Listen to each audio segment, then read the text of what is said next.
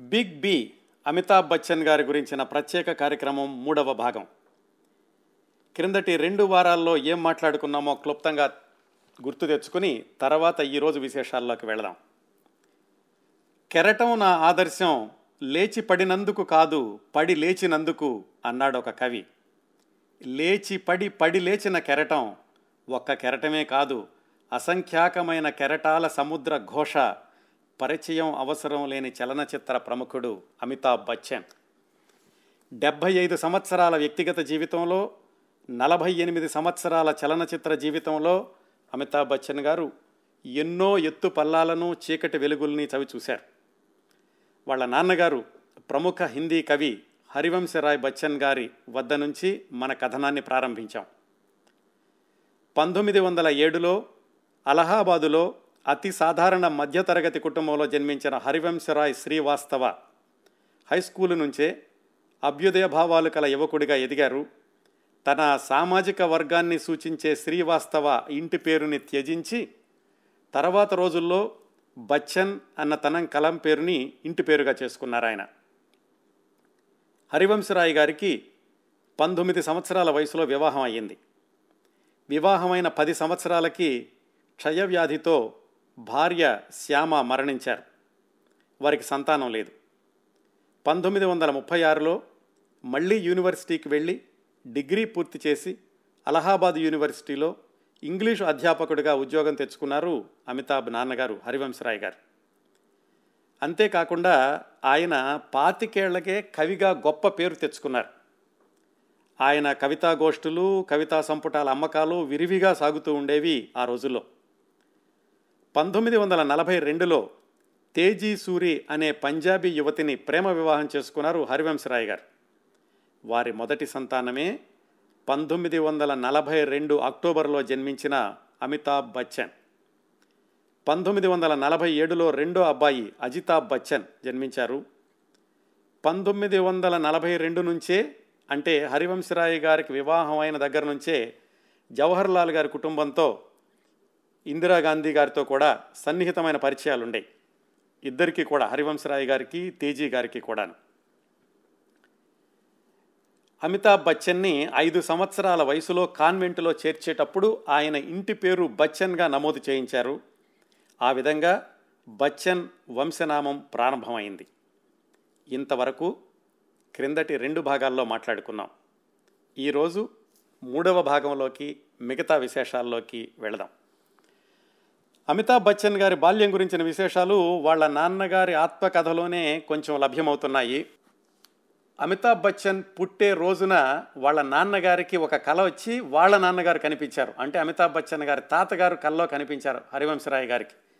అందుకని హరివంశరాయ్ గారి నమ్మకం ఏమిటంటే వాళ్ళ తాతగారి అంశతో జన్మించాడు అమితాబ్ బచ్చన్ అని చాలా ప్రేమగా ఉంటూ ఉండేది చిన్నప్పటి నుంచి కూడా వాళ్ళ అమ్మగారు తేజీ బచ్చన్ గారు ఉద్యోగంలో కూడా వెళ్ళకుండా ఇంటి దగ్గరే ఉండి ఇద్దరు పిల్లల యొక్క చదువులు వాళ్ళ క్రమశిక్షణతో పెంచడం ఇవన్నీ ఆవిడ చూసుకుంటూ ఉండేవాళ్ళు.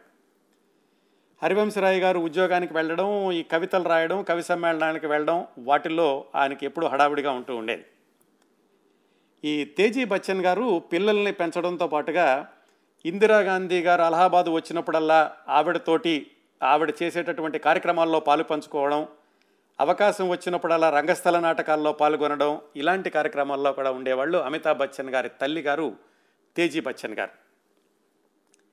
పంతొమ్మిది వందల నలభై తొమ్మిది ప్రాంతాల్లో అంటే హరివంశరాయ్ గారికి నలభై రెండు సంవత్సరాల వయసప్పుడు ఆయన యొక్క తమ్ముడు చెల్లెలు చనిపోయారు.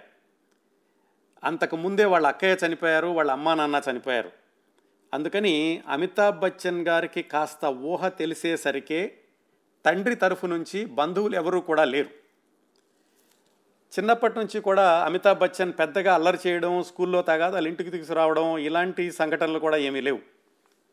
ఒకసారి మాత్రం వాళ్ళ అమ్మగారి దగ్గర నుంచి ఒక పావల దొంగతనం చేశారట ఆయన. అది కూడా ఎందుకంటే అలహాబాదులో ఏదో ఒక పాతబడిన కోట లాంటిది ఉంటే ఆ కోట దగ్గర కాపలా ఉండే అతను ఆ కోటలో ఒక రాణి ఉంటుంది. ఆవిడ పేరు బిటియా రాణి. ఆ రాణిని చూడాలంటే కనుక నువ్వు పావలా తీసుకురా నేను లోపల పంపిస్తాను అని చెప్పాడు. దాంతో ఈ కుర్రవాడు అమితాబ్ బచ్చన్ ఆరేడు సంవత్సరాల కుర్రవాడు వాళ్ళ అమ్మ దగ్గర నుంచి ఒక పావల దొంగతనం చేసి తీసుకెళ్ళాడు. అక్కడ రాణి లేదు అతను లోపలికి పంపించలేదు అది వేరే విషయం అనుకోండి. కాకపోతే ఈ ఆయనకి ఆరేడు సంవత్సరాల వయసులో జరిగితే ఆ తర్వాత ఆయనకి నలభై రెండు సంవత్సరాల వయసులో అంటే పంతొమ్మిది వందల ఎనభై నాలుగులో అలహాబాదులో ఎన్నికల్లో పోటీ చేసినప్పుడు ఎన్నికల ప్రచారానికి వెళ్ళినప్పుడు కూడా ఆ పాడుబడిన కోట పక్కన ఈయన ఎన్నికల ప్రచార సభ జరిగిందట. అప్పుడు పక్కన ఉన్న వాళ్ళని అడిగాట నిజమేనంటావా? అందులో బిటిఆర్ ఉందా ఇంకాను? అని. అంతగా గుర్తుపెట్టుకున్నాడు ఆయన చిన్నతనంలో జరిగిన సంఘటన. ఇలా అమితాబ్ బచ్చన్ అజితాబ్ బచ్చన్ల యొక్క బాల్యం జరుగుతోంది. విలాసవంతమైన జీవితం అనలేం కానీ దేనికి కొదవలేదు. అనారోగ్యాలు ఉపద్రవాలు ఇలాంటివి ఏమీ లేవు. ఒడిదుడుకులు లేకుండా సాగుతున్నటువంటి ఆ మధ్యతరగతి కుటుంబంలో ఒక మలుపు అది కూడా మంచి మలుపే. అది పంతొమ్మిది వందల యాభై రెండులో జరిగింది. ఎలాగంటే హరివంశరాయ్ గారికి విదేశాలకి వెళ్ళి చదువుకునే లేకపోతే అధ్యయనం చేసేటటువంటి అవకాశం వచ్చేది. అప్పటికి అమితాబ్ బచ్చన్కి తొమ్మిదో పుట్టినరోజు జరిగింది అజితాబ్ బచ్చన్కి నాలుగవ పుట్టినరోజు జరిగింది. ఆ అవకాశం ఏమిటంటే బ్రిటిష్ కౌన్సిల్ వాళ్ళు చాలా యూనివర్సిటీలకి ఒక ఉత్తరం పంపించారు. మీ దగ్గర ఎవరైనా ఇంగ్లీషు బోధించేటటువంటి ఉపాధ్యాయులు ఉంటే కనుక ఇంగ్లాండ్ వచ్చి ఆక్స్ఫోర్డ్ యూనివర్సిటీలోను కేంబ్రిడ్జ్ యూనివర్సిటీలోను మేము ఇంగ్లీషు ఎలా నేర్పుతామో తెలుసుకునేటటువంటి అవకాశాన్ని మేము ఉచితంగా ఇస్తాము. కాకపోతే ఖర్చులన్నీ మాత్రం మీరే పెట్టుకోవాలి. ఒకసారి ఎంపిక చేస్తే కనుక టికెట్ మీరు పెట్టుకుని అక్కడ అన్ని రోజులు ఉండడానికి కూడా మీరే ఖర్చులు పెట్టుకుంటే అక్కడ ఉండి చూసేటటువంటి అవకాశం మాత్రం మేము ఇస్తాము అని బ్రిటిష్ కౌన్సిల్ వాళ్ళు ఒక సర్క్యులర్ లాంటిది పంపించారు. ఇలాంటివి చాలా వస్తూ ఉంటాయి. యూనివర్సిటీలో సాధారణంగా ఎవరు ప పట్టించుకోరు. ఎందుకంటే ఎంత ఖర్చు పెట్టుకుని విదేశాలకు ఎవరు వెళ్తాంలే అనుకుంటారు. హరివంశరాయ్ గారికి మాత్రం ఆ అవకాశం చాలా సదవకాశంగా అనిపించింది. అనిపించి ఆయన దానికి దరఖాస్తు పెట్టారు. పెట్టినప్పుడు ఇంట్లో చెప్పారు తేజీ బచ్చన్ గారితోటి ఇలా వచ్చింది అవకాశం వెళదాం అనుకుంటున్నాను. మంచి భవిష్యత్తు ఉంటుంది. ఒకసారి అక్కడికి వెళ్ళొస్తే మనకి ప్రమోషన్ కూడా వస్తుంది అని చెప్తే ఆవిడ అన్ని విధాలా కూడా ప్రోత్సహించారు. తప్పనిసరిగా వెళ్ళండి అని. వాళ్ళు ఏమాత్రం అనుకోకుండానే వెంటనే ఎంపిక చేసినట్టుగా సమాచారం వచ్చింది. కాకపోతే వెళ్ళడానికి ఐదు వేల రూపాయలు కావాలి. అది ఒక సమస్య. రెండోది తేజీ బచ్చన్ గారిని చిల్ల చిన్నపిల్లల్ని ఇద్దరిని వదిలేసి వెళ్ళాలి. ఎన్ని రోజులంటే ముందుగా తొమ్మిది నెలలు ఒక యూనివర్సిటీలోను ఆరు నెలలు మరొక యూనివర్సిటీలోను. దాదాపు పదిహేను నెలలు పిల్లల్ని భార్యని వదిలి వెళ్ళాలి. ఐదు వేల రూపాయలు కావాలి.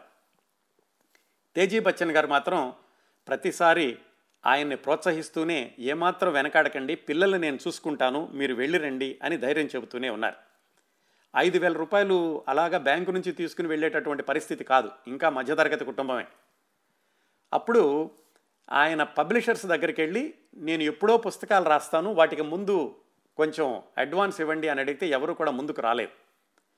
ఢిల్లీ వెళ్ళి వివిధ మంత్రిత్వ శాఖల్లో ఆయన ప్రయత్నాలు చేశారు. అవి కూడా ఏవి సఫలం కాలేదు. చెట్టు చివరికి మానేద్దాంలే అనుకుంటున్నప్పుడు తేజీ బచ్చన్ గారు సలహా ఇచ్చారు. మీరు నెహ్రూ గారిని కలవలేదు కదా ఒక్కసారి కలిస్తే ఏమవుతుంది అని. ఆయన మరి ప్రధానమంత్రి హోదాలో ఉన్నారు నేను ఎప్పుడో పదేళ్ళు అయింది ఆయన్ని కలిసి వింటారంటావా అన్నారు.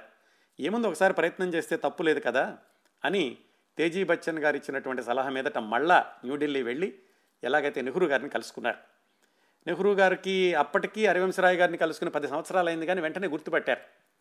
ఎందుకంటే హరివంశరాయ్ గారి యొక్క మధు కలస్ ఇంగ్లీష్లోకి ఎవరో అనువాదం చేస్తే దానికి ముందు మాట నెహ్రూ గారు రాశారు. అందుకని చూడగానే వెంటనే గుర్తుపట్టి ఏమిటి విశేషం ఏం కావాలి అని అడిగినప్పుడు ఈయన చెప్పారు ఇలా ఇంగ్లాండ్ వెళ్ళే అవకాశం వచ్చింది నాకు ఒక ఐదు వేలు కావాలి ప్రభుత్వం తరఫు నుంచి కనుక దాన్ని మంజూరు చేయించే బాగుంటుంది అని హరివంశరాయ్ గారు అభ్యర్థించినప్పుడు నెహ్రూ గారు వెంటనే ఏమాత్రం సంకోచించకుండా విదేశాంగ శాఖనో ఇంకో శాఖనో పిలిచి ఎనిమిది వేల రూపాయలు మంజూరు చేయించారు. దాంతో హరివంశరాయ్ ఇంగ్లాండ్ వెళ్ళేటటువంటి ప్రయత్నం ఖరారు అయ్యింది. పంతొమ్మిది వందల యాభై రెండు మొదట్లో వాళ్ళ మేనల్లుడు ఒక అతనుంటే అతన్ని తీసుకొచ్చి తేజీ బచ్చన్ పిల్లల దగ్గర ఉంచి నువ్వు జాగ్రత్తగా వెళ్ళకైనా అవసరమైతే కనుక చూసుకో అని చెప్పి ఆ కుర్రాన్ని కూడా అక్కడ పెట్టారు. అప్పటికి అమితాబ్ బచ్చన్కి తొమ్మిదో సంవత్సరం వెళ్ళి పదో సంవత్సరం వచ్చింది అనుకున్నాం కదా. ఇంకా ఈ వెళ్ళబోయేటటువంటి ముందు రోజు పిల్లలిద్దరిని పిలిచి చిన్నపిల్లడికి ఇంకా ఏం తెలీదు ఎందుకంటే నాలుగో సంవత్సరమే. అమితాబ్ బచ్చన్ అప్పటికే చాలా పొడవు పెరిగాడు. దగ్గరకు పిలిచి అరే అబ్బాయి నేను ఎలాగా ఇంగ్లాండ్ వెళుతున్నాను పదిహేను నెలలు రాను నేను. మరి నువ్వు ఇంటికి నువ్వే పెద్ద కొడుకువి బాధ్యతలన్నీ నువ్వే చూసుకోవాలి అన్నారు ఆయన. ఆయన అమితాబ్ బచ్చన్ ఆ పన్నెండు పది సంవత్సరాల కుర్రవాడు. ఛాతీ పొంగించి నిఠారుగా నిల్చుని నీకేం పర్వాలేదు నాన్నగారు మీరు వెళ్ళిరండి నేను చూసుకుంటాను అని ధైర్యంగా చెప్పాట. హరివంశరాయ్ బచ్చన్ గారు తన ఆత్మకథలో రాసుకున్నాడు. ఆ తర్వాత రోజుల్లో సినిమాల్లో ఎన్నో ఎన్నో సాహసాలు చేసేటటువంటి అమితాబ్ బచ్చన్కి పునాది అప్పుడే పడిందేమో అనిపించింది. అంత ధైర్యంగా నన్ను మీరు వెళ్ళరండి నాన్నగారు నేను కుటుంబాన్ని చూసుకుంటానులే అని చెప్పినప్పుడు అని ఆయన రాసుకున్నారు. ఆ విధంగా అమితాబ్ బచ్చన్కి బాధ్యతలు అప్పగించి నిజంగా చేస్తాడని కాదు ధైర్యం ఉండాలని అలా చెప్పారు. అప్పగించి ఆయన పంతొమ్మిది వందల యాభై రెండు ఏప్రిల్లో ఇంగ్లాండ్కి వెళ్ళారు. ఇంగ్లాండ్లో కేంబ్రిడ్జ్ యూనివర్సిటీలో ముందుగా తొమ్మిది నెలలు ఆ తర్వాత ఆక్స్ఫర్డ్ యూనివర్సిటీలో ఆరు నెలలు అది కార్యక్రమం. కాకపోతే కేంబ్రిడ్జ్ యూనివర్సిటీకి వెళ్ళాక అక్కడ ఉన్నటువంటి కొంతమంది ఏం చెప్పారంటే మీరు ఎలాగో ఇంత దూరం వచ్చారు కేవలం మేమేదో ఇంగ్లీష్ ఎలా నేర్పుతాము ఇది నేర్చుకుని వెళ్ళిపోవడం కాకుండా మీరు ఎప్పుడో ఒకసారి ఒక ఈ పరిశోధన కూడా మొదలుపెట్టి డాక్టరేట్ పట్టా కోసం ఆపేసినట్టు తెలిసింది దాన్ని పూర్తి చేసుకోవచ్చు కదా మీకు ఎలాగో మంచి సదవకాశం అని చెప్పారు. కానీ పిహెచ్డి కూడా చేయాలంటే దాదాపుగా రెండు సంవత్సరం రెండు సంవత్సరాలు ఉండాలి. ముందు డబ్బులు ఒక పద్ ఒక ఇబ్బంది. రెండోది తేజీ బచ్చన్ ఈ పిల్లలిద్దరిని పెట్టుకుని ఆవిడ ఒక్కరితే ఉంటుంది అలహాబాద్లో. ఆవిడ రెండు సంవత్సరాలు ఉండగలదా? రెండు సంవత్సరాలకి సిద్ధం చేసి రాలేదు. ఇవన్నీ ఈయన తర్జన భర్జన పడుస్తూ ఎలాగైతే ఇంటికి రాశారు. ఇలాగ నేను రీసెర్చ్ కూడా పూర్తి చేసి వస్తే బాగుంటుంది అంటున్నారు ఇంగ్లాండ్లోనూ. ఏమంటావు అని. తేజీ బచ్చన్ మాత్రం ప్రతి దశలో కూడా భర్తని ఆమె ప్రోత్సహిస్తూనే ఉన్నారు. మీకేం పర్వాలేదని ధైర్యం చెప్పి మీరు కొనసాగించండి. చూద్దాం డబ్బులు అవసరమైనప్పుడు ఎలాగోలాగో అవే వస్తాయిలే అని చెప్పి భర్తకి ధైర్యం చెప్పేసరికి పదిహేను నెలలు అనుకుని వెళ్ళినటువంటి హరివంశరాయ్ దాదాపుగా రెండు సంవత్సరాల రెండు నెలల పాటు ఆయన ఇంగ్లండ్లోనే ఉండిపోవడం జరిగింది. అప్పుడప్పుడు ఉత్తరాలు రాస్తూ ఉండేవాళ్ళ ఇంటికి. అజితాబ్ బచ్చన్ మాత్రం బాగా ఏడుస్తూ ఉండేవాడట. చిన్నప్పుడు చాలా పిరికిగా ఉండేవాడు ఆ చిన్నపిల్లడు. ఎందుకంటే నాలుగు సంవత్సరాల వయసు. అయితే అతన్ని బంటి అని పిలుస్తుండేవాళ్ళు చిన్నప్పటి దగ్గర నుంచేను. తేజీ బచ్చన్ గారు బ్రేవో బంటి బ్రేవో బంటి అని ధైర్యం చెప్తూ ఉండేవాళ్ళట చిన్నప్పుడు. హరివంశరాయ్ గారు రాసుకున్నారు చిన్నప్పుడు అంత పిరికిగా ఉన్నటువంటి అజితాబ్ బచ్చన్ పెద్దవాడు అయ్యాక అన్నగారిని సినిమాల్లో చేర్పించడానికి అన్నగారు సినిమాల్లో బిజీగా ఉన్నప్పుడు మా క్షేమ సమాచారాలు చూసుకోవడానికి కూడా ఇంత ధైర్యవంతుడై అంత వ్యాపారవేత్త అవుతాడని నేను ఎప్పుడు ఊహించలేదు అని హరివంశరాయ్ గారు రాసుకున్నారు. సరే పిల్లలిద్దరినీ తేజీ బచ్చన్ గారు చూసుకుంటున్నారు జాగ్రత్తగాను. ఒకసారి మధ్యలో జవహర్లాల్ నెహ్రూ గారు కూడా లండన్ వెళ్ళారు. వెళ్ళినప్పుడు ఆ యూనివర్సిటీలో హరివంశరాయ్ బచ్చన్ గారిని కలుసుకుని ఎలా జరుగుతోంది ఏమిటి అని తెలుసుకున్నారు. హరివంశరాయ్ బచ్చన్ చెప్పారు ఇలాగ నేను రీసెర్చ్ చేద్దాం అనుకుంటున్నాను ఇంకా కొన్ని రోజులు ఎక్కువ ఉంటాను అని చెప్పి. ఆ విధంగా హరివంశరాయ్ బచ్చన్ గారు ఏట్స్ అనేటటువంటి కవి కవిత్వం మీద పరిశోధన కొనసాగించడం ప్రారంభించారు ఆ కేంబ్రిడ్జ్ యూనివర్సిటీలో. అక్కడ కొన్ని రోజులు అయ్యాక ఆయన తీసుకెళ్ళినటువంటి ఐదు వేలు అయిపోయినాయి. ఆ తర్వాత మళ్ళా డబ్బులు కావాలి. సరే తేజీ బచ్చన్కి రా గారికి రాస్తే ఆవిడేవో కొంత పంపించారు. ఇంకా ప్రతిసారి కూడా భార్య దగ్గర నుంచి డబ్బులు తెప్పించుకురావడం ఆవిడ ఎలా తీసుకొచ్చి ఇస్తున్నారో కూడా తెలియనటువంటి పరిస్థితుల్లో హరివంశరాయ్ బచ్చన్ గారు ఏం చేశారంటే తనంతట తాను సొంతంగా సంపాదించుకుందామని చెప్పి ఆ లండన్లో ఎవరికో హిందీ పాఠాలు కావాలంటే ఆయన ఖాళీ సమయంలో వాళ్ళకి హిందీ పాఠాలు చెప్పి ఆయన కొంత సంపాదించుకుని ఎందుకంటే చిన్నప్పటి నుంచి కూడా ట్యూషన్లు చెప్పడం అలవాటు ఆయనకి. ఆ విధంగా ఆయన తన పరిశోధనను కొనసాగిస్తూ ఇంగ్లాండ్లో రెండు సంవత్సరాల పాటు కొనసాగారు. అయితే మధ్యలో కొన్నిసార్లు ఆయనకి వెంటనే ఇని ఇంటికి వచ్చేసేద్దామా అనిపించేటటువంటి సంఘటనలు కొన్ని జరిగినాయి అలహాబాదులో. అదేమిటంటే తేజీ బచ్చన్ గారు అప్పుడప్పుడు ఉత్తరాల్లో రాశారు. కాకపోతే ఆయన కంగారు పడుతుంటే మీరు కంగారు పడకండి ఇంత ఇన్ని సంఘటనలు జరుగుతున్నా కానీ నేను చూసుకోగలను నేను ధైర్యంగా ఉన్నాను అని చెప్పడం వల్ల ఆయన అక్కడ ఉండారు కానీ ఉండిపోయారు కానీ నిజానికి ఆ సంఘటనలు కనుక నేను వెంటనే వచ్చి ఉండాల్సింది తేజీ కనుక ధైర్యం చెప్పకపోతే నేను వెంటనే వచ్చి ఉండేవాడిని అన్నారు. ఆ సంఘటన ఏమిటంటే తేజీ బచ్చన్ గారు ఈ అలహాబాదులో ఉన్నప్పుడు ఇంటి చుట్టూతా చక్కగా మొక్కలు పెంచుతూ ఉండేవాళ్ళు. గులాబీ మొక్కలు ఇలాంటివన్నీ. హరివంశరాయ్ బచ్చన్ గారికి ఒక పబ్లిషర్ పరిచయం అయ్యాడు. పబ్లిషర్ అంటే మరి ఈయన పుస్తకాలు వేస్తూ ఉంటాడు కదా ఆయన అప్పుడప్పుడు ఇంటికి వచ్చేవాడు. ఆయనకు కూడా గులాబీ మొక్కలంటే చాలా ఇష్టం. ఆ పరిచయం చోటు ఎక్కువగా వచ్చేవాడు హరివంశరాయ్ గారితో తేజీ బచ్చన్ గారితో పిల్లలతో ఆడుకుంటూ ఉండేవాడు వీళ్ళతో బాగా మాట్లాడుతుండేవాడు. హరివంశరాయ్ బచ్చన్ పెద్దగా ఏమీ ఆయన గురించి చెడ్డగా ఏమీ అనుకోలేదు. వీళ్ళు లండన్ వెళ్ళిపోయాక ఇంకా ఎక్కువ తరచుగా రావడం ప్రారంభించాడు తేజీ బచ్చన్ గారి దగ్గరికి. ముందులో పిల్లలిద్దరూ ఉన్నప్పుడు వచ్చేవాడు పిల్లలతో ఆడుకునేవాడు తర్వాత పిల్లలు లేకుండా చూసి రావడం ప్రారంభించాడు. తేజీ బచ్చన్ గారికి అనుమానం వచ్చింది. ఈయన ప్రవర్తనలో ఏదో కొంచెం వ్యత్యాసం ఉంటుంది దీన్ని ముందులోనే అరికట్టాలి అనుకున్నారు ఆవిడ. అలా ఉంటున్న రోజుల్లోనే వాళ్ళకి తోడుగా ఉన్నటువంటి హరివంశరాయ్ బచ్చన్ గారి మేనల్లుడు కూడా వేరే ఊరు వెళ్ళాల్సిన అవసరం వచ్చింది. అలా ఎవరూ లేనప్పుడు ఆ పెద్ద మనిషి తేజీ బచ్చన్ గారి దగ్గరికి వచ్చి కొంచెం అసభ్యంగా ప్రవర్తించడానికి ఆయన ప్రయత్నించాడు. దాంతో ఆవిడ ప్రతిఘటించి వెంటనే ఆ విషయాన్ని ఆయన భార్యకి తెలియజేసింది. ఆయన భార్య ఆయన్ని కోప్పడడం ఆయన అదుపులో పెట్టుకోవడం జరిగింది. ఆయన అంతటితోటి ఆగకుండా తేజీ బచ్చన్ గారికి ఉత్తరాలు రాస్తూ ఉండేవాడు. మీ పిల్లలిద్దరిని స్కూల్ నుంచి వచ్చేటప్పుడు కిడ్నాప్ చేస్తాను. వాళ్ళకి ప్రమాదం జరుగుతుంది. నువ్వు ఇలా చేస్తావా? మావిడికి చెప్తావా? ఇలా ఏవో ఉత్తరాలు కూడా రాయడం ప్రారంభించాడు. ఈ విషయాలన్నిటినీ అప్పుడప్పుడు తేజీ బచ్చన్ గారు మరీ పూర్తిగా కాకుండా తెలిసి తెలియకుండా హరివంశరాయ్ గారికి ఉత్తరాలు రాయడం ప్రారంభించారు. ఆయన అప్పుడే వచ్చేద్దాం అనుకున్నారు కానీ ఈవిడ మాత్రం చెప్పారు. ఇలా చెబుతూ ఉండగానే ఈయన కొంచెం ఆయన ప్రవర్తన ఇలా అవుతున్నప్పుడు మళ్ళీ ఆ మేనల్లోని వెనక తీసుకొచ్చేసానులే నా దగ్గర ఉన్నాడు ధైర్యంగానే ఉంది మీరు మాత్రం మధ్యలో వదిలేసి రాకండి ఇంత దూరం వెళ్ళి ఇంత ఖర్చు పెట్టారు కాబట్టి దాన్ని పూర్తి చేసి రండి అని చెప్పి ఆవిడ ఎలాగైతే ధైర్యం చెప్పడంతో ఆయన పూర్తి చేసి వచ్చారు. ఆ విధంగా తేజీ బచ్చన్ గారు ఈ ఒక పక్షి గనక రెక్కల మధ్యన పిల్లల్ని పొదుగుతున్నట్టుగా అమితాబ్ బచ్చన్ని అజితాబ్ బచ్చన్ని పెంచుకున్నారు. ఇలాంటి సంఘటనలు చిన్నప్పుడు చాలా జరిగినాయి. ఇది తల్లి ప్రేమని అమితాబ్ బచ్చన్ మీద అజితాబ్ బచ్చన్ మీద ఆవిడ చూపినటువంటి సందర్భాలు ఇంకా చాలా జరిగినాయి. అందుకే దీవార్ సినిమాలో శశి కపూర్ అమితాబ్ బచ్చన్ పాత్రతోటి అంటాడు మేరే పాస్ మాహై అని. నిజానికి ఆ డైలాగు అమితాబ్ బచ్చన్ గారికి నిజ జీవితంలో సరిగ్గా సరిపోతుంది.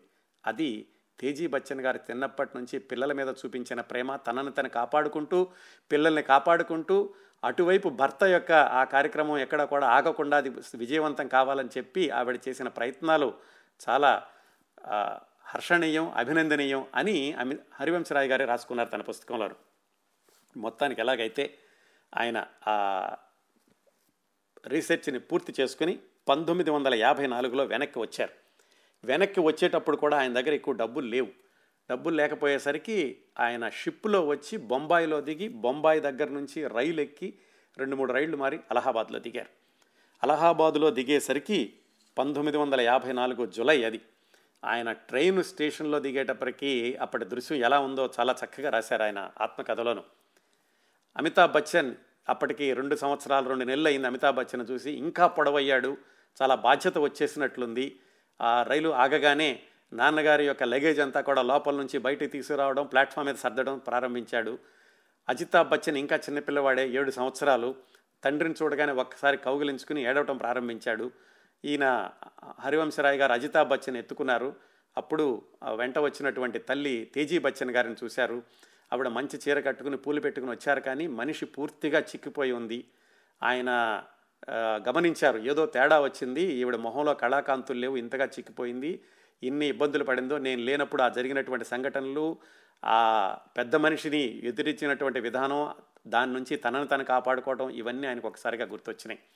ఆ రైల్వే స్టేషన్ నుంచి లగేజ్ అంతా మోసుకుని ఒక టాంగాలో వేసుకుని ఇంటికి వచ్చారు ఇంటికి రాగానే ఆయనకు ఒకసారి మళ్ళీ రెండు సంవత్సరాల రెండు నెలల తర్వాత చాలా అద్భుతంగా అనిపించింది సొంత ఇంట్లో ఉండడం అనేది. ఇంట్లో వచ్చాక పిల్లలందరూ కూడా నాకేం తెచ్చావు నాకేం తెచ్చావు అని అడగడం ప్రారంభించారు. అమితాబ్ బచ్చన్ చిన్నప్పటి నుంచి కూడా బాగా పొడవుగా ఉంటాడని ఫీల్డ్ మార్షల్ అని పిలుచుకుంటూ ఉండేవాళ్ళు. ఆయన కోసం అని చెప్పేసి ఒక బొమ్మ పిస్టల్ తీసుకొచ్చారు రైఫిల్. ఆ బొమ్మ రైఫిల్ అమితాబ్ బచ్చన్కి ఇచ్చారు. ఒక ఎలక్ట్రిక్ రైలు చిన్నపిల్లవాడికి తీసుకొచ్చారు. అజితాబ్ బచ్చన్కి అది ఇచ్చారు.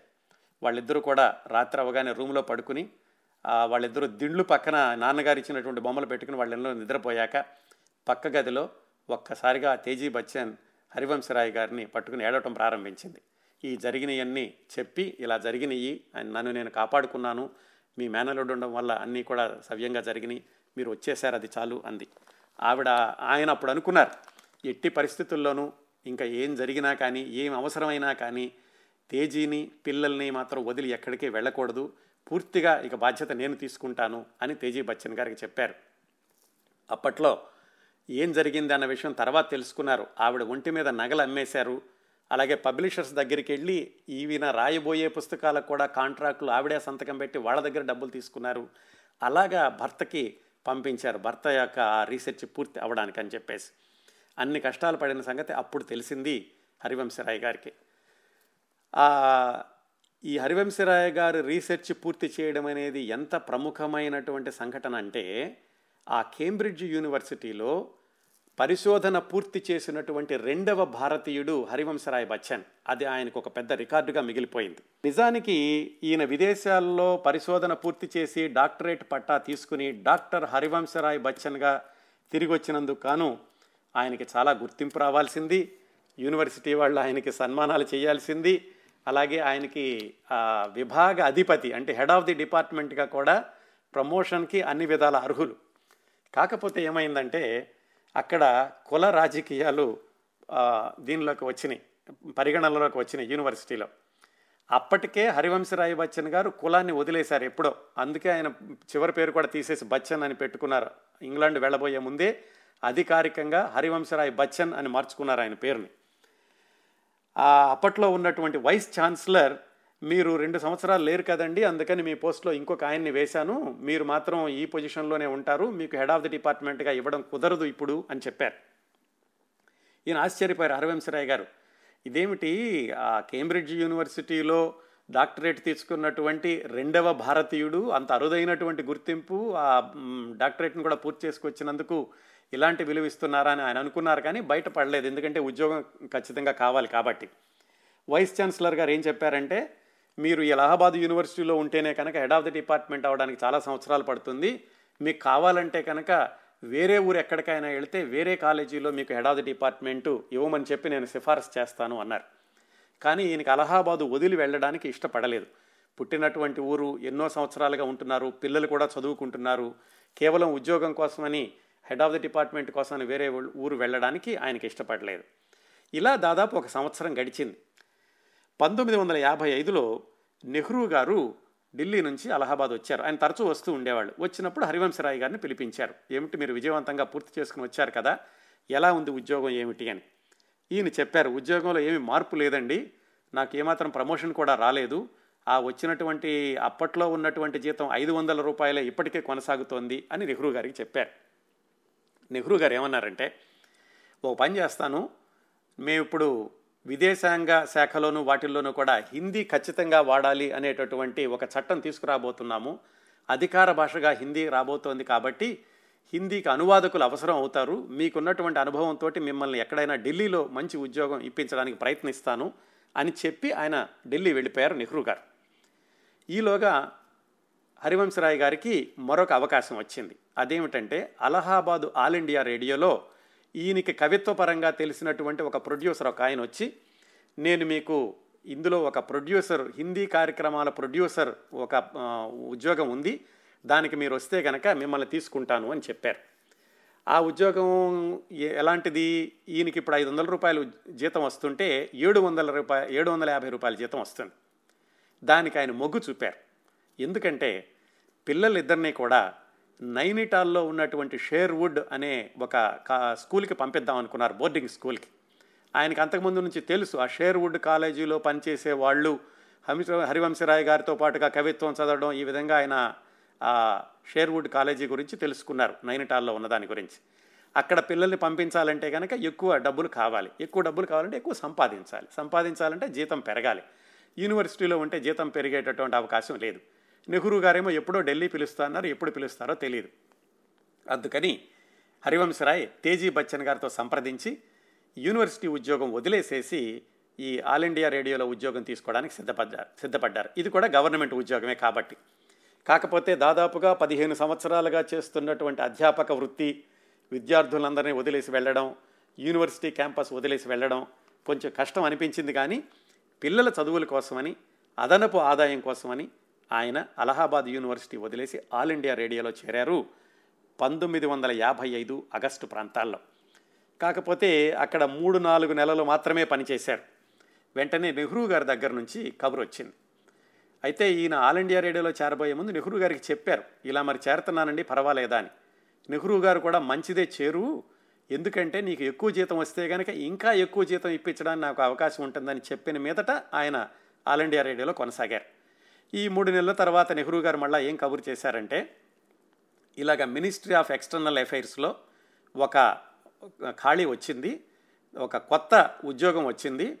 దానిలో ఏమిటంటే ఇంగ్లీష్ని హిందీలోకి హిందీని ఇంగ్లీష్లోకి అనువాదం చేసేవాళ్ళు కావాలి. రెండిటికి మీరు సరిపోతారు. రెండిట్లోనూ మీకు డిగ్రీలు ఉన్నాయి కాబట్టి మీకు ఈ మినిస్టర్ ఆఫ్ ఎక్స్టర్నల్ అఫైర్స్లో ఉద్యోగం ఇప్పిస్తున్నాను మీరు ఢిల్లీకి రండి అని హరివంశరాయ్ గారికి కబురు చేశారు నెహ్రూ గారు. కేవలం కబురు చేయడమే కాకుండా ఆ ఉద్యోగానికి సంబంధించినటువంటి నియామక పత్రం అలాంటివన్నీ పంపించారు. జీతం ఎంత? పదిహేను వందల రూపాయలు. ఒక్కసారిగా రెట్టింపు జీతం వస్తుంది. పిల్లలకి మంచి భవిష్యత్తు చూపించవచ్చు అమితాబ్ని అజితాబ్ని నైనిటాలు పంపించవచ్చు ఇలా ఆలోచించి తేజీ గారితో కూడా సంప్రదించాక హరివంశరాయ్ గారు ఇంకా ఢిల్లీ వెళ్ళడానికి అన్ని ప్రయత్నాలు చేసుకున్నారు. పంతొమ్మిది వందల యాభై ఆరు మొదట్లో మొత్తం ఆయన కాపురాన్ని ఢిల్లీకి మార్చారు. ఆ విధంగా అమితాబ్ బచ్చన్ పదమూడు పద్నాలుగు సంవత్సరాల వయసు వరకు అలహాబాద్లో పెరిగి అక్కడి నుంచి ఢిల్లీకి నాన్నగారితో వెళ్ళారు. ఆ విధంగా స్థిరంగా ఏమాత్రం ఇబ్బంది లేకుండా ఒక చక్కటి ఉద్యోగంలో పంతొమ్మిది వందల యాభై ఆరు మొదట్లో స్థిరపడ్డారు హరివంశరాయ్ గారు. విచిత్రం ఏమిటంటే ఆయన ఇంగ్లాండ్లో చేసినటువంటి డాక్టరేట్ తర్వాత ఆయనకి జీవితంలో ఎప్పుడూ ఉపయోగపడలేదు. అంటే ఆ డాక్టరేట్ని ఆధారంగా చేసుకుని ఉద్యోగం చేసేటటువంటి ఉద్యోగం దేనిలోకి ఆయన వెళ్ళలేదు. ఈ అనువాదకుడిగా ఉన్నటువంటి ఉద్యోగమే దాదాపు పది సంవత్సరాలు కొనసాగింది ఆ తర్వాత. మళ్ళీ పంతొమ్మిది వందల యాభై ఆరు మొదటికే వద్దాం. వీళ్ళు వచ్చారని తెలుసుకున్నాక నెహ్రూ గారు ఒకరోజు బ్రేక్ఫాస్ట్కి రమ్మని పిలిచారు. ఆయన ఆయనే ఉద్యోగం ఇప్పించారు. అలాగే ఉద్యోగంలో ఎలా ఉంది ఏమిటి కనుక్కుందామని అట్లాగే మరి అంతకుముందు పద్నాలుగు సంవత్సరాలుగా పరిచయం కాబట్టి ఒకసారి కుటుంబం సభ్యులతో కూడా కలిసినట్టుందని ఒకరోజు పొద్దున్నే రమ్మని కబురు చేశారు నెహ్రూ గారు. వాళ్ళ ఇంటికి వెళ్ళబోయే ముందు హరివంశరాయ్ గారు అమితాబ్ బచ్చన్కి అజితాబ్ బచ్చన్కి చెప్పారు. పిల్లలు కదా పదమూడేళ్ళు తొమ్మిదేళ్ళు. వాళ్ళకి చెప్పారు జాగ్రత్తగా అక్కడికి వెళ్ళాక ఎలా ఉండాలి పండిట్జీ ముందు ఎలా కూర్చోవాలి ఎలా తినాలి స్పూన్ ఎలా పట్టుకోవాలి ఇలాంటివన్నీ కూడా ముందు వాళ్ళకి శిక్షణనిచ్చి తీసుకెళ్ళారు. ఆ రోజు పొద్దున్నే బ్రేక్ఫాస్ట్కి వెళ్ళినప్పుడు దృశ్యం ఎలా ఉందంటే నెహ్రూ గారు ఒకవైపు ఆయనకి ఒకవైపునేమో అమితాబ్ బచ్చన్ రాజీవ్ గాంధీ రెండో వైపునేమో అజితాబ్ బచ్చన్ సంజయ్ గాంధీ ఎదురుగుండా ఇందిరాగాంధీ ఇందిరాగాంధీ గారికి ఒకవైపు హరివంశరాయ్ మరోవైపు తేజీ బచ్చన్. ఇది వాళ్ళు ఆ టేబుల్ దగ్గర కూర్చున్నటువంటి దృశ్యం. రాజీవ్ గాంధీ సంజయ్ గాంధీ కూడా డూన్ స్కూల్లో చదువుకోవడానికి వెళ్ళడానికి ముందు జరిగినటువంటి సందర్భం ఇది. మరొక నెల రోజుల్లో అమితాబ్ బచ్చన్ అజితాబ్ బచ్చన్ కూడా నైనిటాల్ వెళ్ళాలి. అక్కడ అమితాబ్ బచ్చన్కి రాజీవ్ గాంధీకి పరిచయం అలాగే సంజయ్ గాంధీ అజితాబ్ బచ్చన్ ఆ ఇద్దరు పిల్లలకి ఇద్దరు పిల్లలు కూడా పరిచయం అయ్యారు ఆ రోజున. నెహ్రూ గారేమో యూరోపియన్ స్టైల్ బ్రేక్ఫాస్ట్ తీసుకున్నారట. ఈ పిల్లలు వచ్చారని చెప్పి వీళ్ళకి అలహాబాదులోగా ఉండాలని జిలేబీ ఇలాంటివేవో తెప్పించారు. చక్కగా కబుర్లు చెప్పుకుంటూ అందరూ బ్రేక్ఫాస్ట్ పూర్తయ్యాక నెహ్రూ గారు నలుగురు పిల్లల్ని తీసుకుని వాళ్ళ ఆవరణలో ఉన్నటువంటి ఆయన పెంచుతున్నటువంటి చిన్న చిన్న కోతులు చిన్న చిన్న జంతువులు ఇలాంటి వాటిని అన్నింటి చూపించారు. ఆ విధంగా అమితాబ్ బచ్చన్కి రాజీవ్ గాంధీకి ఆ పదమూడు సంవత్సరాల వయసులోనే పరిచయం ఏర్పడింది. వాళ్ళ వయసు వ్యత్యాసాలు ఎలా ఉన్నాయంటే అమితాబ్ బచ్చన్ కంటే కొంచెం చిన్నవాడు రాజీవ్ గాంధీ అజితాబ్ బచ్చన్ కంటే కంటే కొంచెం పెద్దవాడు సంజయ్ గాంధీ. అలా పరిచయం అయింది. ఆ తర్వాత ఒక నెల రోజులకి రాజీవ్ గాంధీ సంజయ్ గాంధీ డూన్ స్కూల్లో చదువుకోవడానికి వెళ్ళిపోయారు. వీళ్ళిద్దరిని అమితాబ్ బచ్చన్ని అజితాబ్ బచ్చన్ని నైనిటాల్ పంపించాల్సినటువంటి సమయం వచ్చింది పంతొమ్మిది వందల యాభై ఆరు. మార్చిలో. ఆ డైనిటాల్లో ఉన్నటువంటి షేర్వుడ్ స్కూల్ సమయం ఏమిటంటే అది ఏప్రిల్ నుంచి జనవరి వరకు ఉంటుంది. జనవరి ఫిబ్రవరి మార్చి సెలవులు మళ్ళా ఏప్రిల్కి వెళతారు. అందుకని మార్చిలో పిల్లలిద్దరినీ కూడా నైనిటాల్కి పంపించడానికని అన్ని ఏర్పాట్లు చేశారు హరివంశరాయ్ తేజీ బచ్చన్. ఇద్దరిని తీసుకుని ఢిల్లీలో రైల్వే స్టేషన్కి వెళ్ళారు. నైనిటాల్ వెళ్ళేటటువంటి రైలు ఎక్కించడానికి. అక్కడికి వెళ్ళాక అమితాబ్ బచ్చన్ అయితే చాలా ధైర్యంగా ఉన్నాడు. పద్నాలుగేళ్ళ పిల్లడు. అప్పటికే బాగా పొడవైపోయాడు. అజితాబ్ బచ్చన్ మాత్రం చిన్న పిల్లవాడు కాబట్టి ఆయన ఏడటం ప్రారంభించాడట. తల్లి దగ్గరికి తీసుకుని ఏంటి ఏడుస్తున్నావు అంటే లేదు లేదు కళ్ళల్లో ఏదో రైళ్ళు బొగ్గు పడింది అంతే అని చెప్పి తను తాను సమర్థించుకోవడానికి ప్రయత్నించాడు అజితాబ్ బచ్చన్. అమితాబ్ బచ్చన్ చేయి పట్టుకుని తమ్ముడు చేయి పట్టుకుని లోపలికి తీసుకెళ్ళి పర్వాలేదు నాన్నగారు నేను చూసుకుంటాను తమ్ముడిని మీరు వెళ్ళండి అని చెప్పాట. ఆ విధంగా పిల్లలిద్దరికీ సెండ్ ఆఫ్ ఇచ్చి భార్యాభర్తలిద్దరూ వెనక్కి వచ్చేసాక ఒక్కసారిగా తేజీ బచ్చన్ బావురమని ఏడటం ప్రారంభించింది. ఇల్లంతా శూన్యంగా ఉంది. పిల్లలిద్దరే వెళుతున్నారు. చిన్నపిల్లవాడేమో ఏడ్చినట్టున్నాడు. పెద్దవాడు ఎలా చూసుకుంటాడో ఏమిటోనని. మొత్తానికి అమితాబ్ బచ్చన్ అతి జాగ్రత్తగా అజితాబ్ బచ్చన్ని పక్కన కూర్చోబెట్టుకుని ఇద్దరూ చక్కగా నవ్వుకుంటూ నైన్టాల్ స్కూల్కి వెళ్ళారు. అది షేర్వుడ్ స్కూల్ అని చాలా పేరున్నటువంటి స్కూల్ ఇప్పటికి కూడాను. చాలా క్రమశిక్షణకి అందులో పెద్ద పెద్ద వాళ్ళు చాలామంది చదువుకున్నారు. అందులో చదువుకున్న వాళ్ళు రాజకీయ నాయకులు అయ్యారు సినిమాల్లోకి వచ్చిన వాళ్ళు కూడా ఉన్నారు. ఉదాహరణకి కబీర్ బేడి ఆ షేర్వుడ్ స్కూల్లోనే చదువుకున్నాడు. ఈ మధ్యన కూడా ఒకటి రెండు సంవత్సరాల కిందట అమితాబ్ బచ్చన్ గారు ఈ స్వచ్ఛ భారత్కి ఆయన బ్రాండ్ అంబాసిడర్గా ఉన్నప్పుడు వీడియో కాల్లో షేర్వుడ్ స్కూల్లో ఉన్నటువంటి స్టూడెంట్స్తో మాట్లాడారు.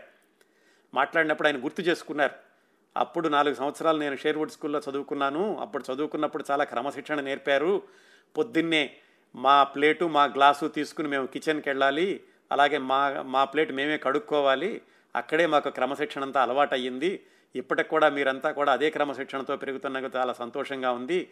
ఈ స్వచ్ఛ భారత్ మిషన్ను కూడా మీరు అమలుపరచాలి. ఇలాంటివన్నీ కూడా ఆయన ఆ వీడియో కాల్లో ఆ స్టూడెంట్స్కి చెప్పి తన పాత రోజులను గుర్తు తెచ్చుకు గుర్తుకు తెచ్చుకున్నారు.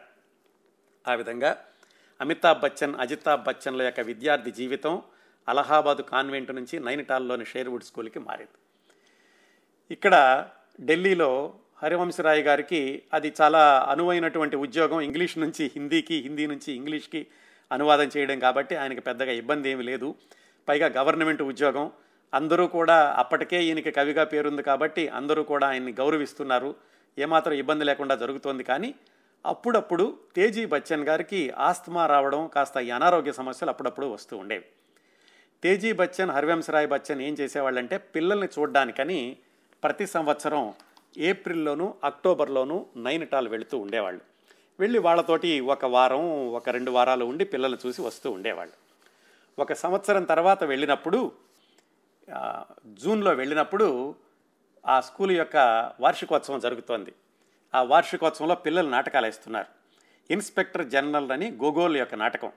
ఆ నాటకంలో మేయర్ పాత్ర అమితాబ్ బచ్చన్ వేస్తున్నాడు. అమితాబ్ బచ్చన్ వయసు పదిహేను సంవత్సరాలు పాత్ర వయసు నలభై ఐదు సంవత్సరాలు. ఈ ప్రేక్షకుల్లో ఉన్నటువంటి హరివంశరాయ్ తేజీ బచ్చన్ వాళ్ళ అమ్మా నాన్న ఆయన అమ్మా నాన్నలు ఇద్దరు చూస్తున్నారు. వీడు పదిహేను ఏళ్ళు నలభై ఐదు సంవత్సరాల వయసు ఉన్న పాత్ర వేస్తున్నాడు. సంభాషణలు ఎలా చెబుతాడా ఏమిటా అని. నాటకం మొదలైంది. ఒకసారి అమితాబ్ బచ్చన్ మాట్లాడడం ప్రారంభించాక ప్రేక్షకులందరూ కూడా అలాగా నిస్తబ్దులై వింటున్నారు. ఆయన పాత్రలోకి పూర్తిగా వెళ్ళిపోయాడు. పదిహేను సంవత్సరాల కుర్రవాడు అన్న విషయం అందరూ మర్చిపోయారు. నిజంగా నలభై ఐదు సంవత్సరాల మేయరే ఆ స్టేజీ మీద ఉన్నాడా అనిపించేటట్టుగా నటించాడు అమితాబ్ బచ్చన్ ఆ పదిహేను సంవత్సరాల వయసులో షేర్వుడ్ స్కూల్ వార్షికోత్సవంలోను. నాటకం అయ్యింది అందరూ కూడా చప్పట్లు కొట్టారు. ఆయనకి బహుమతి కూడా ప్రథమ బహుమతి కూడా అమితాబ్ బచ్చన్కే వచ్చింది. ఆ విధంగా అమితాబ్ బచ్చన్ స్టేజ్ మీద నటించేటటువంటి సందర్భాలు ఆ షేర్వుడ్ స్కూల్లో మొదలైంది. అది ఒక సంవత్సరం జరిగింది. మరుసటి సంవత్సరం వెళ్ళినప్పుడు ఇలాగే మళ్ళా ఈ స్కూల్ యానివర్సరీకి వెళ్ళినప్పుడు తేజీ బచ్చన్ గారు రాలేకపోయారు. ఎందుకంటే ఆవిడకి చాలా ఆస్తమా ఎక్కువగా ఉండడంతో హరివంశరాయ్ బచ్చన్ గారు ఒక్కళ్ళే వెళ్ళారు. వెళ్ళినప్పుడు అప్పుడు కూడా ఇలాగే వార్షికోత్సవానికి నాటకంలో వేషం వేయాల్సినటువంటి పరిస్థితి అమితాబ్ బచ్చన్. కాకపోతే ఏమైందంటే ఆ నాటకం వేయడానికి నాలుగు రోజుల ముందు అమితాబ్ బచ్చన్కి విపరీతమైనటువంటి జ్వరం వచ్చింది. జ్వరం వచ్చేసరికి టీచర్లు అందరూ చెప్పారు అబ్బాయి నువ్వు నాటకం వేయొద్దు పడుకోని లేదు లేదు నాకు జ్వరం లేదు నేను నాటకం వేస్తాను అని చెప్పేసి అమితాబ్ బచ్చన్ ఆ జ్వరం లేనట్టుగా ఆయన చూపించడానికి ప్రయత్నించాడు కానీ వాళ్ళు టెంపరేచర్ అది కొలిచి లేదు నీకు నూట నాలుగు డిగ్రీలు జ్వరం ఉంది నువ్వు ఏమాత్రం కదలకూడదు మంచం మీద పడుకోవాలని చెప్పారు. అప్పటికే హరివంశరాయ్ బచ్చన్ గారు కూడా వెళ్ళారు కాబట్టి ఆయన కూడా వద్దురా అబ్బాయి నాటకం పోతే పోయింది ఆరోగ్యం ముఖ్యం అని చెప్పి ఆ హాస్పిటల్లోనే ఆ ఈ స్కూల్లో ఉన్నటువంటి హాస్పిటల్ బెడ్ మీదే పడుకోబెట్టారు. ఆ రోజు హరివంశరాయ్ గారు అమితాబ్ బచ్చన్ పక్కనే ఉన్నారు. అమితాబ్ బచ్చన్ ఏమో నూట ఐదు డిగ్రీల జ్వరంతో మంచం మీద పడుకున్నారు ఈయన పక్క నుండి ఆయనకి సేవ చేస్తున్నారు కొడుక్కి. అక్కడేమో యానివర్సరీ జరుగుతోంది. ఆ అమితాబ్ బచ్చన్ మంచం మీద ఉండే నాన్నగారు యానివర్సరీ జరుగుతోంది కదా నాటకం ఇప్పుడు మొదలై ఉంటుంది కదా చప్పట్లు కొడుతున్నారు కదా బహుమతి కూడా ఇచ్చేసి ఉంటారు కదా అని అన్నాడట. అంతగా నాటకం అంటే ప్రాణం పెడుతూ ఉండేవాడు ఆ వయసు నుంచి అమితాబ్ బచ్చన్ అని హరివంశరాయ్ గారు రాసుకున్నారు. మొత్తానికి నాటకం అయిపోయింది ఆ రోజు అమితాబ్ బచ్చన్ నటించకుండానే ఆ మరు రోజుకి విచిత్రంగా అమితాబ్ బచ్చన్ జ్వరం తగ్గిపోయింది. ఆయన నాటకంలో నటించకుండా ఉండడానికే జ్వరం వచ్చిందా అన్నట్లుగా జరిగింది. మొత్తానికి ఆ సంఘటన అయిపోయాక హరివంశరాయ్ గారు కూడా మళ్ళీ వెనక్కి ఢిల్లీ వచ్చేశారు. అది చివరి సంవత్సరం. చివరి సంవత్సరంలో అమితాబ్ బచ్చన్కి ఏ గ్రేడ్ రాలేదు. ఆయనకి బి గ్రేడ్ వచ్చింది. దాంతో అక్కడ కొనసాగించకుండా మళ్ళా వెనక్కి ఢిల్లీ తీసుకురావడానికి ఆయన ఆలోచించారు. అయితే ఏ గ్రేడ్ రాకుండా బి గ్రేడ్ రావడానికి కూడా అమితాబ్ బచ్చన్ చెప్పారట ఆ జ్వరం వచ్చింది ఆ జ్వరం వల్ల నేను సరిగా చదవలేదు అందుకని నాకు మంచి గ్రేడ్ రాలేదు అని.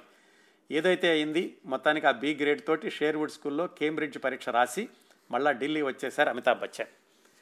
అప్పుడు అమితాబ్ బచ్చన్ని డిఫెన్స్ నేషనల్ డిఫెన్స్ అకాడమీలో చేర్పిద్దాం అనుకున్నారు హరివంశరాయ్. ఎందుకంటే చిన్నప్పటి నుంచి కూడా పొడవుగా ఉంటాడని ఫీల్డ్ మార్షల్ అని ముద్దుగా పిలుచుకుంటూ ఉండేవాళ్ళు. దాంతో ఆయన నేషనల్ డిఫెన్స్ అకాడమీ కానీ ప్రయత్నాలు చేశారు. కాకపోతే అమితాబ్ బచ్చన్ దాంట్లో ఆసక్తి చూపించలేదు. నాకు దీనికి వెళ్ళాలని లేదు నేను ఇంజనీరింగ్ చదువుకుంటాను అన్నారు. ఇంజనీరింగ్ అంటే సైన్స్ సబ్జెక్టులు అవి అందుకని ఢిల్లీలో ఆయన కిరోర్మల్ కాలేజ్ ఆ కాలేజీలో బిఏలో చేర్పించారు. బిఏ బిఎస్సి సైన్స్ సబ్జెక్టులో ఉన్న వాటిని కూడా ఆ రోజుల్లో బిఏ అంటూ ఉండేవాళ్ళు. బిఎస్సిలో చేర్పించారు. అది సుమారుగా పంతొమ్మిది వందల యాభై పంతొమ్మిది వందల యాభై ఎనిమిది ఆ ప్రాంతాలు అయి ఉంటుంది. ఢిల్లీ కాలేజీలో చేర్పించి అక్కడ ఆయన ఆ బిఏ బిఎస్సి లాంటిది చదివారు అమితాబ్ బచ్చన్. మరి అజితాబ్ బచ్చన్ ఉన్నాడు కదా ఆయన అక్కడ నైనిటాల్లోనే షేర్వుడ్ స్కూల్లోనే చదువుకున్నాడు. ఆయనకి మంచి మార్కులు వచ్చినాయి. మంచి మార్కులు వచ్చాక ఆయన్ని ఢిల్లీ తీసుకొచ్చేసి ఇంకో మంచి స్కూల్లో ఆయన్ని ఒక ఎంబీఏ లాంటి దాంట్లో చేర్పించారు. అమితాబ్ బచ్చన్ మాత్రం ఈ కిరోర్మల్ కాలేజీలో బిఏ చేరారు. ఆ బిఏలో ఉన్నప్పుడు కూడా ఈయన నాటకాలు ఎక్కువగా వేస్తూ ఉండేవాడు. ఆ బిఏలో కూడా ఆయనకి మంచి మార్కులు రాలేదు. ఏదో అత్యవసర మార్కులతోటి ఏదో పూర్తిగా తప్పనిసరి పాస్ అవ్వాలి కాబట్టి పాస్ అయ్యాడు అన్నట్టుగా మాస్టర్లు ఆయన స్కూల్లో నుంచి బయటికి పంపించారు. బయటకు వచ్చాక నాలుగైదు నెలల పాటు కొన్ని నెలల పాటు ఏం చేయాలో తెలియలేదు ఆయనకి. నాటకాలు వేద్దామా లేకపోతే నాటక సంస్థల్లో చేరదామా ఇలాంటి ప్రయత్నాలన్నీ చేస్తూ ఉండేవాళ్ళట. ఈలోగా ఈయనకి ఏమైంది హరివంశరాయ్ గారికి కూడా మరొక రెండు సంవత్సరాల్లో ఈ ఉద్యోగం కూడా అయిపోయే పరిస్థితి.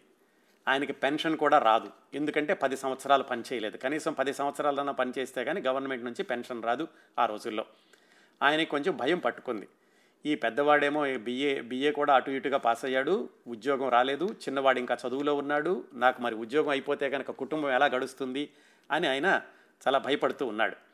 ఆ రోజుల్లోనే కలకత్తాలో బర్డ్ అండ్ కంపెనీ అని చెప్పేసి ఫ్రైట్ బ్రోకర్స్ ఆ ఫ్రైట్ హ్యాండ్లింగ్ కస్టమ్స్ అలాంటి కంపెనీలో ఏదో ఆఫీసర్ ఉద్యోగాలు లాంటివి పడితే హరివంశరాయ్ బచ్చన్ గారికి కూడా తెలిసిన వాళ్ళు అక్కడ ఉండడంతో అమితాబ్ బచ్చన్ని కలకత్తాలో బర్డ్ అండ్ కంపెనీలో ఫ్రైట్ బ్రోకర్ ఉద్యోగానికని పంపించారు. సుమారుగా అది పంతొమ్మిది వందల అరవై నాలుగు ప్రాంతం. అరవై నాలుగులో ఆ విధంగా అమితాబ్ బచ్చన్ గారు తన మొదటి ఉద్యోగంలో చేరారు. ఆ ఉద్యోగంలో అప్పటికి ఆయన జీతం ఐదు వందల రూపాయలు. పంతొమ్మిది వందల అరవై నాలుగులో ప్రారంభమైనటువంటి అమితాబ్ బచ్చన్ గారి ఆ ఉద్యోగం ఆ తర్వాత ఐదు సంవత్సరాలు ఆయన మొదటి సినిమాలోకి వెళ్ళే వరకు కొనసాగింది. అయితే కలకత్తాలో ఉండగా జరిగినటువంటి సందర్భాలు ఏమిటి? అసలు ఈయనకి సినిమాల్లోకి వెళ్ళాలన్న ఆలోచన ఎలా వచ్చింది? దానికి మరి హరివంశరాయ్ గారు ఎందుకు ఒప్పుకున్నారు? అజితాబ్ బచ్చన్ దానికి ఎలాగా ప్రోత్సాహం ఇచ్చాడు? ఇలాగ కలకత్తాలో జరిగినటువంటి మరికొన్ని ఆసక్తికరమైనటువంటి సంఘటనలు మొట్టమొదటి సినిమాకి వెళ్ళినటువంటి సందర్భాలు ఇలాంటివన్నీ కూడా వచ్చే వారం అమితాబ్ బచ్చన్ గారి గురించిన ప్రత్యేక కార్యక్రమం నాలుగవ భాగంలో మాట్లాడుకుందాం.